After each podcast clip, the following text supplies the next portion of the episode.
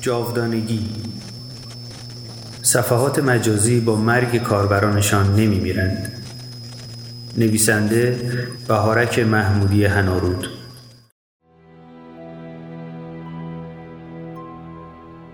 انسان به حیات جاویدان میلی به درازنای تاریخ است. میلی که در حماسی ترین حالتش گیلگمش را مجبور ساخت که از آبهای مرگ و دروازه ظلمت عبور کند از دره های تاریکی جان سالم به در برد تا در باغ خدایان با فرزانه کوهساران به گفتگو نشیند. این میل چنان بود که فرائنه را وادار به ساخت و ساز مقبره های چنین و چنان کرد که اجساد مومیایی شدهشان را به همراه اشیای قیمتی و ارزشمندشان در خود محافظت می کرد و از گزند زمانه محفوظ می داشت.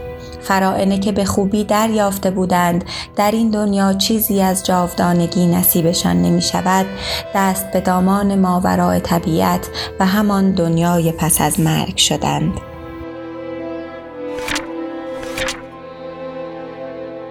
تاریخ نشان داد که آرزوی نامیرایی برای بدن میرای انسان در حد همان آرزو باقی میماند و حسرت جوانی و عمر بیپایان به افسانه ها و اسطوره ها خلاصه می شود. مواجهه با حقیقت مرگ به آنجا رسید که فیلسوفان و عارفان در حراس از دست دادن زندگی به چگونه مردن اندیشیدند و مرگ را آزادی روح از زندان تن خطاب کردند. همچنان که دکارت برای پیشگیری از حراس مرگ خود را به این نکته دلخوش کرد که جهانها پس از بدنها میمانند. پس از مرگ ما در زندگی دیگری متولد می شویم که آرامتر و شیرینتر از زندگی کنونی ماست.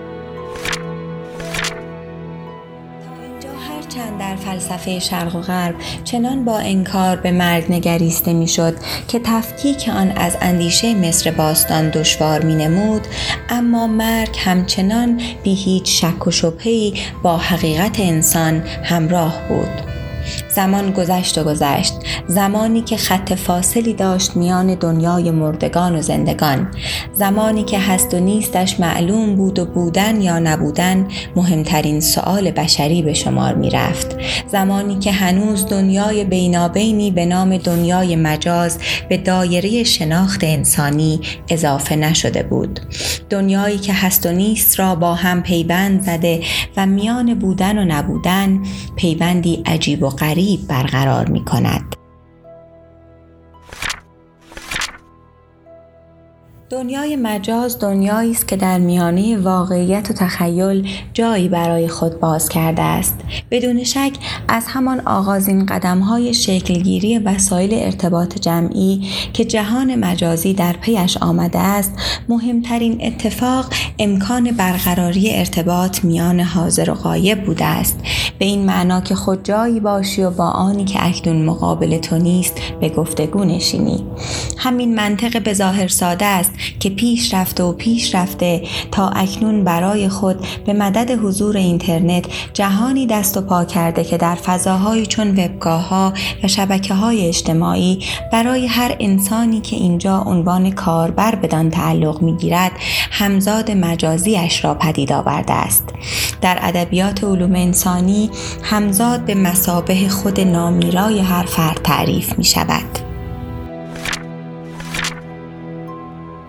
همان گونه که در این ادبیات یادآوری شده است انسان هیچگاه بر مبنای اصلی صرفا زیست شناختی یعنی بر مبنای طبیعت ساده زندگی نکرده است بدوی ترین مردمی که شناخته ایم نیز روش های عجیب و پیچیده برای زندگی داشتند که این روش ها تنها با توجه به معنای فراتبیعیشان قابل درک هستند. آنچه که تا دیروز نیروهای مافوق طبیعی و کمی جلوتر خرافه به شمار می رفته است در روانشناسی مدرن یک خود معنوی دانسته می شود که تسکین دهنده و محافظ انسان در برابر نیروی مرگ است و در جهان مجازی امروز همان صفحات و آدرس ها و اسامی گوناگونی است که همچون همزاد هر فردی در یکی از این پایگاه های مجازی متولد می شوند. با این حساب انسان امروز که پا از وضعیت کهن خیش فراتر گذاشته نه یک همزاد که چندین و چند همزاد نامی را برای خود دست و پا می کند. همزادی در اینستاگرام دیگری در تلگرام و فیسبوک و واتساپ. درست است که اینجا بحثی بر سر واقعیت این خودهای متکثر و البته وامداری آنان به حقیقت کاربرانشان به میان می آید بحثی که با عنوان هویت‌های مجازی قابل پیگیری و ارائه است. اما در این نوشته بحث بر سر حقیقی بودن یا نبودن این صفحات مجازی نیست. داستان بر سر اصل بودن یا نبودن این صفحات است. صفحاتی که به محض ایجاد دیگر حداقل از لحاظ سخت افزاری مستقل از حضور خالق خود به شمار می روند و از طریق هر ابزار و وسیله دیگری به غیر از منشأ وجودی خود قابل مشاهده اند. مهم این است که حالا صفحه‌ای به وجود آمده که برای خود زیستی مستقل از زیست ایجاد کننده اش دارد. میرن آدما از اونا فقط صفحاتشون به جا میمونه زندگی و مرگ در صفحات مجازی منطقی متفاوت با مرگ و زندگی در دنیای واقعی دارد. به این معنا که هر چند تولد هر صفحه مجازی به اختیار کاربری در ایجاد آن باز می گردد اما مسئله این است که مرگ آن صفحه آنقدرها هم در اختیار واقعیت انسانی مولد آن نیست. حالا که دیگر تب وبلاگ و وبلاگ نویسی خوابیده است راحت تر می توان به این نکته پی برد کافی سری کوتاه به دنیای پرشین بلاگ بلاگفا و امثال اینها بزنید تا ببینید چه بسیار صفحاتی که تاریخ آخرین به روز رسانیشان حداقل به دو یا سه سال پیش باز می گردد.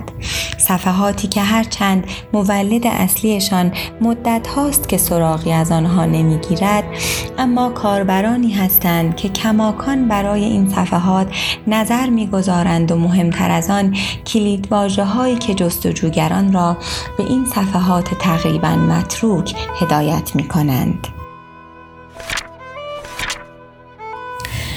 حقیقت این است که هر چند می توان از اشکال جدید مرگ در دنیای مجازی سخن گفت که مثالی چنین می توان یادآور نوعی از آن باشد اما به گمان نگارنده استقلال این به اصطلاح املاک متروک از هویت انسانی ایجاد کنندگانشان به آنها حیاتی ویژه می بخشد که کم از جاودانگی ندارد. چه بسیار کاربرانی بودند که سرنوشت ناگهان و بیخبر دست آنها را از دنیای جغرافیایی کوتاه کرده و دیگر فرصتی برای حذف آدرس های مجازی برایشان باقی نگذاشته است. نکته اینجاست که صفحات آنها در انواع و اقسام پایگاه های مجازی حتی با مرگ فیزیکی آنها به حیات خود ادامه خواهد داد. وبلاگ هایشان کماکان پذیرای نظر خواننده خوانندگان خواهند بود و صفحات اینستاگرام و توییترشان همچنان لایک خواهند خورد و کامنت خواهند گرفت. از سوی دیگر فقط کافی است رمز ورود را پیدا کنید دیگر چیزی جلودار حیات این صفحات نخواهد بود که کاربر به کاربر و زمان تا زمان حیاتشان ادامه مییابد اوتورنک روانشناس آمریکایی درباره تلاش انسان برای دستیابی به حیات جاودان به این نکته اشاره می کند که انسان فرهنگ را با تغییر شرایط طبیعی می آفریند تا خود معنویش را حفظ کند. هرچند جانشین کردن فضای مجازی به جای فرهنگ در این عبارت کمی عجیب به نظر می رسد اما حقیقت این است که صفحات مجازی خودهای دیگر ما را حفظ کرده و همچون همزادی نامی را برای کاربرانشان به شمار می روند. به یاد می آورم همین چند وقت پیش بود که عزیزی را در جوانی از دست دادیم. غم از دست دادن او چنان بود که توان بازبینی عکس های یادگاریش را نیز نداشتیم. اما او همچنان عکس ها و پست های اعضای خانوادهش را در صفحات مجازی لایک می کرد. اولین باری که پس از مرگ فیزیکیش تصویر قلب کوچکی که با نام او بر پای یکی از پست های اینستاگرام خود دیدم به ناگهان حیرت کردم حیرتی که اتفاقا چاشنی وحشت داشت و من را همچون شخصیت یکی از فیلم های علمی تخیلی در تعلیق فرو می برد به خودم که آمدم متوجه شدم که یکی از اعضای خانواده این عزیز از دست رفته با کشف رمز ورودش به جای خود واقعیش که دیگر نبود در اینستاگرام به فعالیت ادامه می‌داد و پست ها را لایک می کرد و کامنت می گذاشت. نکته اینجاست که هرچند خود او در این جهان حضور نداشت اما جهان مجازی برایش امکان حضور همیشگی فراهم آورده بود که جاودانش می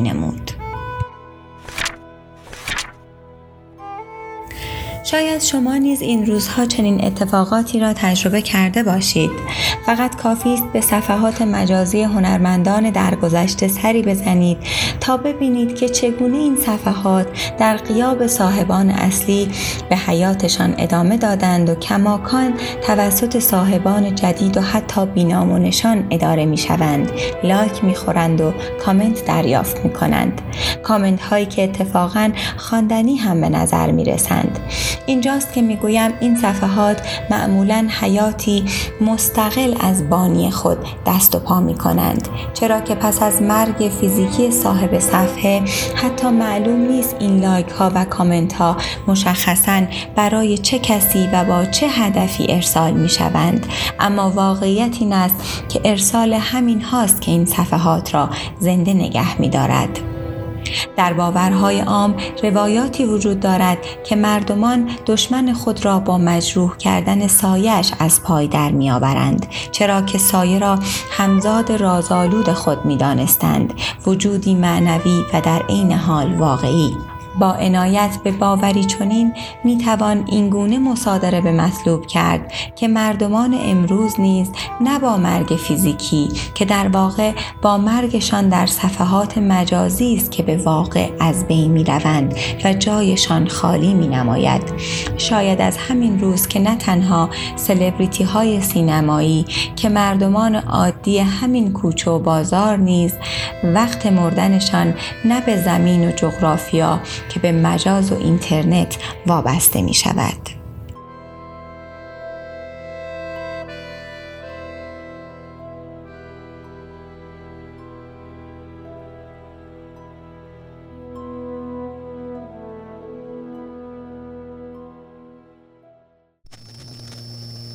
نسخه چاپی این مقاله را می توانید در بخش خارج از محدوده شماره 49 ماهنامه پیوست بخوانید.